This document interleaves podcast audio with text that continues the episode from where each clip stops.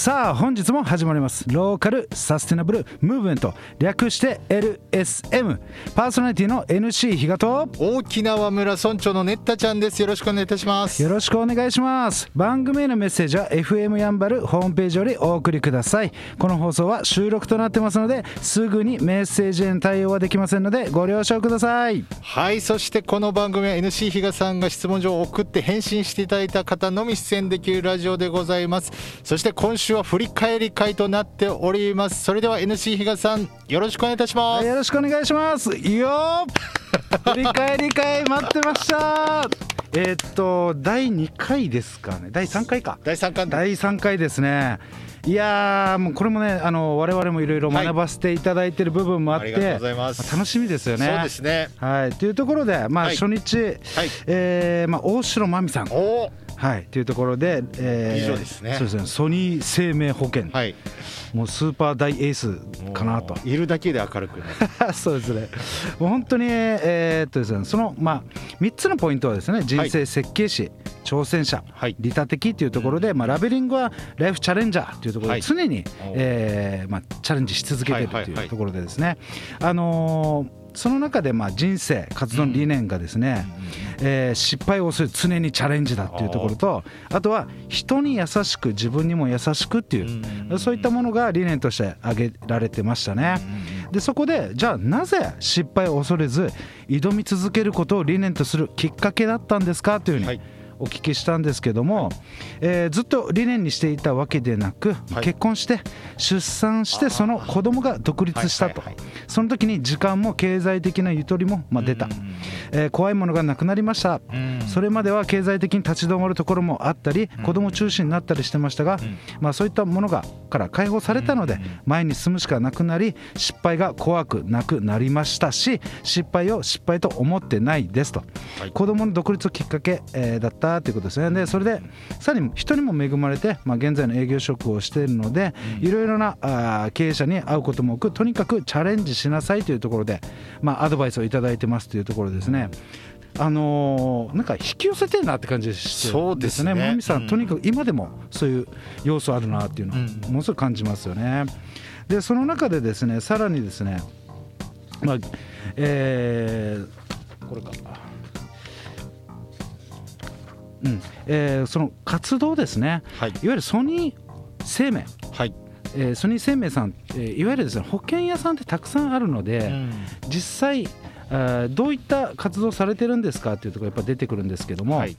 えー基本的に自由に仕事させていただいていると、でそれで保険を売らないといけない仕事ですので、うん。生命保険にご契約していただいているのですが契約をいただくのは一番最後でお客様とお会いして心配事をお伺いして、えー安心にえー変えることで、えー結果的に生命保険の、えーまあ、契約うーいただいているとそのためにここ面白かったですね。はい。契約までの時間かかってますと。私の契約する方は法人も多く法人の場合は代表の方と話すのでその法人の悩みを伺い、その悩みをキャッチして必要な情報をまあ提供していますというお話でしたね。そうですねいろんな分野の方が、そうんうんうん。のまあ、中途採用っていう形でここの会社にあの入社されるっていうことでうん。でその中で、えー何か悩み事がうんうん。あった際ですね、うん。このお客様が。さあった際そのみんな別の仕事をしてたので、誰かに投げたら必ず悩み事が解決するという。もう最強集団ですよ 本当に全く違う分野の人たちがヘッドハンティングなりで集まってきてそれでいるということなので何かしらこの悩みをそこにポンと投げるとまあ解決するっていうすごい会社ですよね。とんでもない効率いい会社だねそれはで契約しますよ。やばいですよねなのであのーまあ通常の保険会社とはちょっと一線を画すのかなっていうような部分、まあ、働いている方々も、まあえーやっぱそこは意識されてるというようなお話でした。ここですね実は、はい。あのーソニー生命さんの、はい。えーその教育担当の方とお話ししたことがあるんですけどもやばいっすよ。えっと面接とかもはい。10回近くやるんですよ、ああはいはいはいはい。でもう前振り、えっとはい。前振りというか、こういう質問投げますとかなしで突如急にこれについて、えーあこの商品について？これ商品について喋ってくださいとか、えー。無茶ぶりバンバン来るらしいんですよ。いや。資料なしで？そうそう。それをもうとにかくかいくぐってかいくぐってしか入れないそうです。ああすごいですね。とんでもない会社です。そこにマミさんはやっぱりすぐに入社できたんですね。そうそう。それも女性沖縄で初です。そう言ってた言ってた。絶対私が初めてで入ってやるっていうのを決めてたらしくてとんでもないなと思いますけど、ね。すごいですね。まあ、そんなマミさんもですね、実は失敗あ談もあるということで、はいはいはい。まあ、いつも失敗ばっかりですと、はい。でもチャレンジすることに意味がある。成長はあ失敗は成長の過程です、はい。チャレンジしなかったことが、まあ、失敗、あえて言うなら大好きだった人に告白できなくて今も後悔。って 言ってましたね。恋バナ。そうだったんですよ。でまあそこでですね、まあはい。その前向きにチャレンジを前向きに捉えるきっかけ何だったんですかっていうところでやっぱお聞きしたんですけども、まあえーまあご両親育て方だったんじゃないかというふうに、はい。えーおっしゃっていてですね、まあ何でも放置プレイああまり叱叱られたことがなくて好きなことを好きなだけさせてもらったので失敗しても自分の中では失敗と、まあ、思ってないですと、えー実は高校も大学も1回ずつ浪人してると。えー、そうでこれはもう意外でしたえねー、ただそれも失敗と思っていないと。はあすごい。超スーパーポジポジティブシンポキングです。ジティブですね。すごいです。で先ほどのこの連バナですよね。大好きな方への告白できなかったってどういったエピソードだったんですかっていうと、まあ、大学卒業し二十歳も超えて、うん。えーまあ仕事もしていましたと、はいはい。そんな時に初めて、えー初めはその方からはい。告白されたんですがあ男女の友情もあると思いますのでいい友達という感じで、まあ、断りましたその後ある日突然その方が別の人と結婚することを知りました。それを知って私本当にめちゃくちゃショックで落ち込みました。その時私は有頂天だったんだと思います。うち失ってその方への気持ちに気づいてまあただ現在はいいお友達ですということで。あいうところでしたね。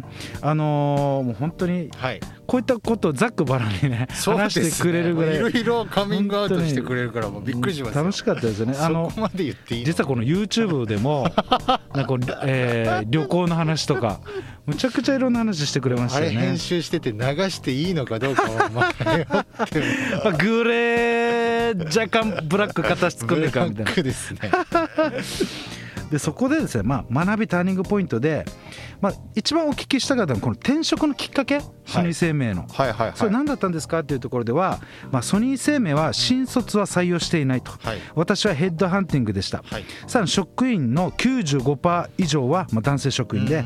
そんなソニー生命から声をかけていただいたのが私は不思議で、支社長に面接すると女性は採用しないと言われ、はい。はい。第1号のソニー生命の女性、えー従業員になりたいと思って、まあ、投資が湧き立ったと。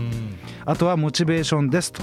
あマネーモチベーション、えーあシングルマザーですはいしまあ一人で小学校5年生の子供を育てていたので今後高校大学と進学し、まあ、勉強の資金も必要おになってくるので、ん。まあ、転職の給料ではえー転職前の給料ではまあ難しいと考えてたので、まあ、いろんなきっかけがあー要は要因としてはあその転職に結びついたというお話ですよね。そうですね。はっきり言ってやっぱりお金が欲しいって言えるとこがすごいですね。そうですよね、ん。もう嫌味がないっていうか本当に本当に。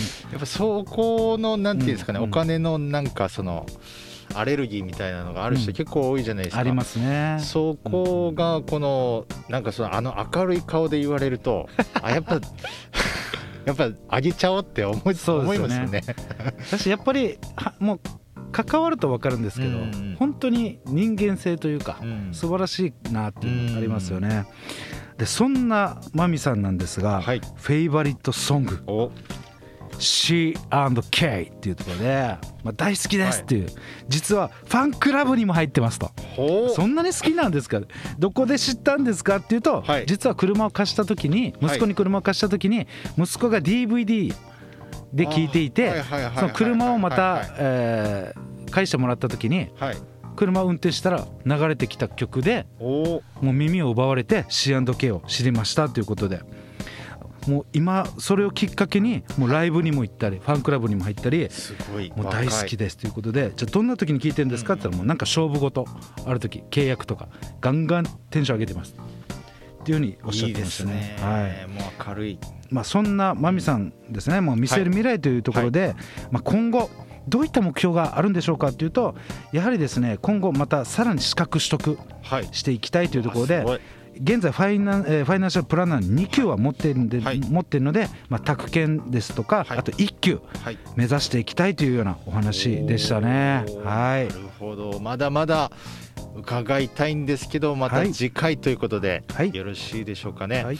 それではあーこの大城真美さんのこの連絡先ですね、えっと、ソニー生命のホームページがありますので、えーそのホームページより検索していただいて、えーお願いいたします。そして我々のメッセージは LSM のホームページがございますのでそちらからお願いいたします。そしてラジオの裏話もブログと YouTube でアップしております。ノートというブログのサイトで KATSU かつで検索。YouTube でネッタちゃんで検索。ネッタはカタカナでちゃんはひらがなです。以上です。ありがとうございました。LSM プロジェクトはいっちゃん、いなさん、またきち、たくま、マエストロあつし、みなっちゃん、又吉大輔さん、成田ペールワンの協賛でお送りいたしました。どうも皆さん、ヤンバル坂モーリーのモーリーです。ヤンバル坂モーリーは、名護十字路徒歩1分以内にあるアメリカンレトロな酒場です。オールディーズの BGM とアメリカンな空間は、初めてなのになぜか懐かしさを感じられる店内で、おすすめは10時間じっくり丁寧に低温調理した牛タンと、店主秘伝の燻製香る自家製ウイスキーで作るハイボールは絶品です。ぜひ、フラッと遊びに来てくださいね。電話番号は070-3803-7889 070-3803-7889待ってます。LSM レディオは株式会社エナジックインターナショナル南西食品株式会社スパイスカレー研究所沖縄ごはんよしひこやんばる酒場モーリー有限会社ゆい設計味どころかに松大同火災海上保険株式会社の提供でお送りいたしました。